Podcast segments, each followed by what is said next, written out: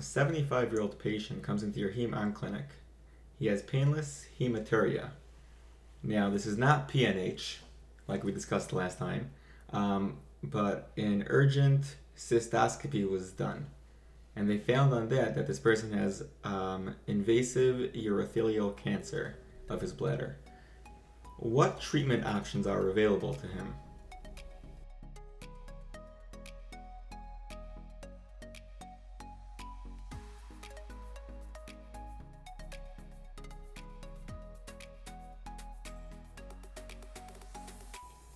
Hey, everybody, and welcome back to another episode at the RICU podcast, where we're keeping you up to date on all the latest research in clinical medicine.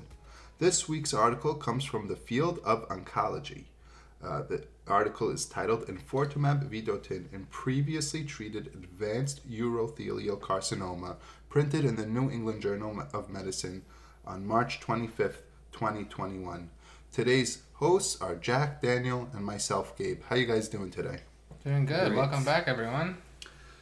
So, uh, to get started with this article, we're talking about urothelial ca- cancer. So, bladder cancer we know is subdivided into two histological types. There's urothelial or transitional cell carcinoma, and there's also, um, we know, squamous cell carcinoma. In the United States, urothelial uh, cell carcinoma of the bladder is the most common type of bladder cancer. It may also be located in the renal pelvis, the ureter, or the urethra, but overall, we're talking about this urothelial cancer of the bladder.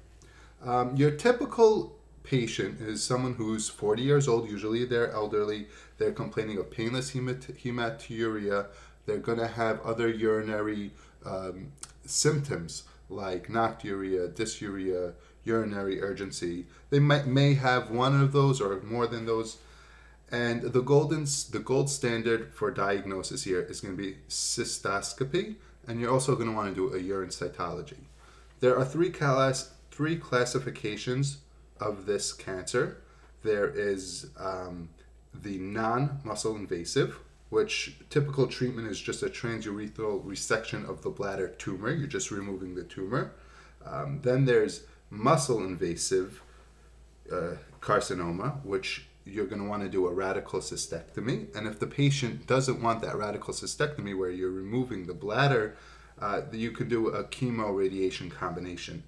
Lastly, you have uh, metastatic disease. And here, the treatment for the past, I think since the 1980s, has been a cisplatin based chemotherapy um, using something like gemcitabine, gemcitabine with cisplatin or MVAC, which is methotrexate, vinblastine, doxorubicin, and cisplatin.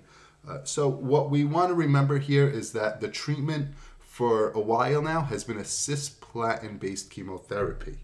The problem with that is, is that urothelial carcinoma is highly um, resistant to chemotherapy. So there's a lot of recurrence here. So what scientists have then developed was immunotherapy using PD-1 and PD-L1 inhibitors as either a frontline uh, treatment, but more likely a second line or maintenance therapy. Even with the immunotherapy add-on, the median overall survival for patients with urothelial carcinoma is only about 10 to 14 months, which is really uh, poor prognostics. So, Daniel, can you uh, describe for us the mechanism of action for this immunotherapy and then describe for us the novel therapy that this article is exploring? Sure. Okay. So, as Gabe said before, the standard of care for advanced urothelial carcinoma includes a platinum based chemotherapy and a programmed cell death protein 1, which is PD 1, or PDL 1, which is the ligand 1 inhibitor. So, basically, in short, what that means is that every cell in your body has um, a PDL 1, which normally binds to the T, the T cells, PD 1 and then it knows that it's, it's that it's a cell coming from within the own its own body, and therefore it does not attack it. But if it's missing any one of those two things, it's a red flag that this cell is a foreign cell. So if the P if the PD1 on the T cell doesn't see a PDL1, it de- it destroys it. So a lot of cancers um, overexpress PDL1, and that's how they're able to evade the immune the immune response of the body. So what this drug does is that it blocks the PDL1 or the PD1 on the T cell or on the self cell, um, on the cancer cell, I'm sorry, and it blocks one of those things. So now when the T cell goes by it, it'll destroy it. So now there's this new novel drug called enfortumab vedotin, which is basically a antibody um, that binds to the nectin-4, which is a cell adhesion molecule that is expressed majoritively. That's probably not a real word. It's mainly expressed on urothelial carcinoma. That's uh, what it's specific for. So, enfortumab vedotin is an antibody drug conjugate, which is directed against the nectin-4 that we just talked about. And together, that whole complex forms on the outside of the cell, and it gets endocytosed within the cell.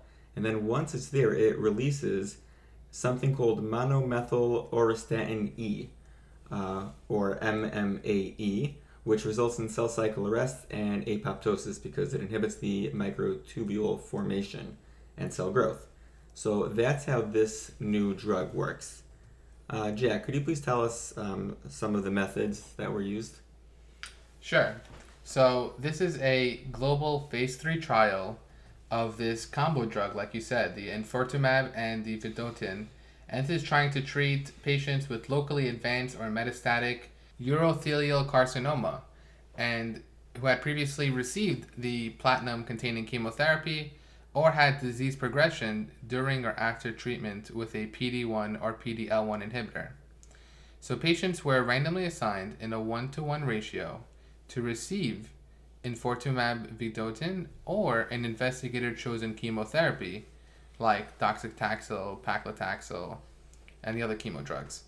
And the primary endpoint that they're trying to figure out was the overall survival. So, what were some of the results? So, it's a total of 608 patients that underwent the randomization. 301 were in the new uh, medication group, and 307 received the chemotherapy. As of July 15, 2020, a total of 301 deaths occurred in the um, uh, had occurred in total. 134 in the enfortumab vedotin group and 167 in the chemotherapy group. This shows that it was 30% lower with the enfortumab vedotin than with the chemotherapy. Secondly, overall survival was longer in the enfortumab vedotin group than in the chemotherapy group, uh, with 12.88 versus 8.97 months, with a p value of 0.001. Lastly, progression-free survival was also longer in the enfortumab vedotin group than in the chemotherapy group, of 5.55 versus 3.71 months, with a p of less than 0.001. That is a 38% lower risk of progression or death. So, so far in all three of those measurements, the newer drug had better uh, results. Now, the incidence of treatment related adverse events was similar in the two groups 93.9 versus 91.8. And the incidence of events of a grade 3 or higher was also similar 51.4 versus 49.8. Now, although skin reactions, uh, possibly due to nectin 4 also being found in the skin as well, peripheral neuropathy and hyperglycemia were more common in the enfortumab vedotin group these events were commonly mild to moderate in severity, and they often went away on their own throughout the trial. So it does not look like it has, it has, it obviously has um, some adverse effects, but when compared to the current treatment of chemotherapy, uh, it's pretty equal. So it, it's uh, shows it's shown to have uh, less deaths, longer um, survival rates in months, and also uh, longer progression free uh, results. So. Um, so basically, in conclusion, um, let me see if I got this all right. Enfortumab vedotin significantly prolonged survival as compared with the standard, which is just chemotherapy um, of locally or advanced metastatic urothelial, urothelial carcinoma um, with receiving platinum based treatment and a PD1 or PDL1 inhibitor. Yeah. So Okay, it, yeah. it, is also interesting to point out that uh, there is phase two trials going on for enfortumab vedotin in combination with a PD1 as a first line therapy. So we don't have to really wait for PD1 to fail and then giving the enfortumab. Uh, they're looking to do it a combo drug, and this is already in phase two treatment and uh, phase two trials, and so it's actually been shown to have a very high response rate and duration of response in the phase two trial. So this is ongoing. Wow. So, uh, Gabe, could we please have an attending tip? Oh, yes.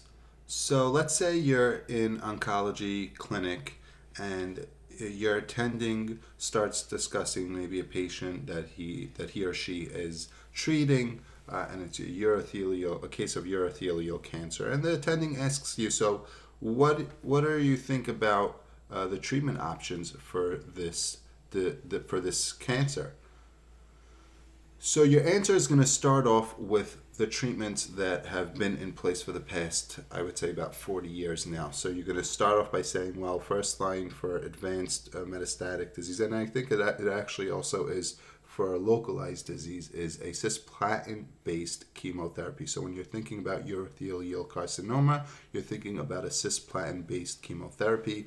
Uh, one of the options is this gemcitabine cisplatin combination or an MVAC combination, then you're going to say, unfortunately, um, urothelial cancer becomes highly resistant to chemotherapy. So a second line is going to be immunotherapy using a PD1 or PD-L1 inhibitor. Uh, and unfortunately, even with that second line, there is such a poor prognosis for these patients that current research is exploring the use of monoclonal antibody um, combined with uh, which is a poison for the tu- for microtubules in the tumor that bind to the nectin-4 uh, cam that then get endocytosed into the tumor and eventually break up the microtubules, halting proliferation of the tumor. Uh, Daniel, is that a is that an okay characterization of what uh, this drug does? Um, I think okay would be the right word. Okay, and just to just to reiterate, and enfortumab vedotin. Enfortumab is the monoclonal antibody. Vedotin is the poison that's combined to the enfortumab. Um, if an antidote is something used against poison, then the dope is the poison. So Wow. vedotin. Wow. I truly love your hints, Gabe. Okay. Uh, what's your pondering question, Daniel? So the pondering question of And of course, I'm sorry, Daniel. Your attending will undoubtedly be impressed with your knowledge of urothelial cancer, its prognosis, and its treatment options. wow. Thank you. Thank you, Gabe. All because you listen to the RICU podcast. So the question to ponder is as follows. You are called to a floor and there's a patient there who you know has an LAD occlusion. So he goes into cardiac arrest and on the monitor he has VFib. So the very first thing we do is CPR and then we shock them. But shouldn't we not shock them until the clot is cleared? because basically what you're doing is that you're going to restart the heart. If it does start, then it's going to try to beat, which uses a lot of oxygen. And by doing that, you're increasing the demand on the heart and possibly causing more of the myocytes to die off. In theory, you're right, but if you don't shock the heart, you're going to have a dead heart. so what you do is you go to the cath lab while doing CPR, and then after you remove the clot, you could shock it then. What if you find a person on the street and they're in and they're in uh, VFib? So Would you say keep doing CPR all the way to the hospital till they get to the cath lab? To me, that's what it would seem like, but obviously I'm wrong. So the question to ponder is why am I wrong? You are always wrong. All right, question to ponder. Let us Uh, know your answers. Thank you so much for listening to the RICU. And again, if you have any questions, comments, uh, please send us a message at the team at gmail.com. Find us on Facebook and Twitter. And please follow us and tell all your friends about us so you can hear the great attending tips from Gabriel I. Esses.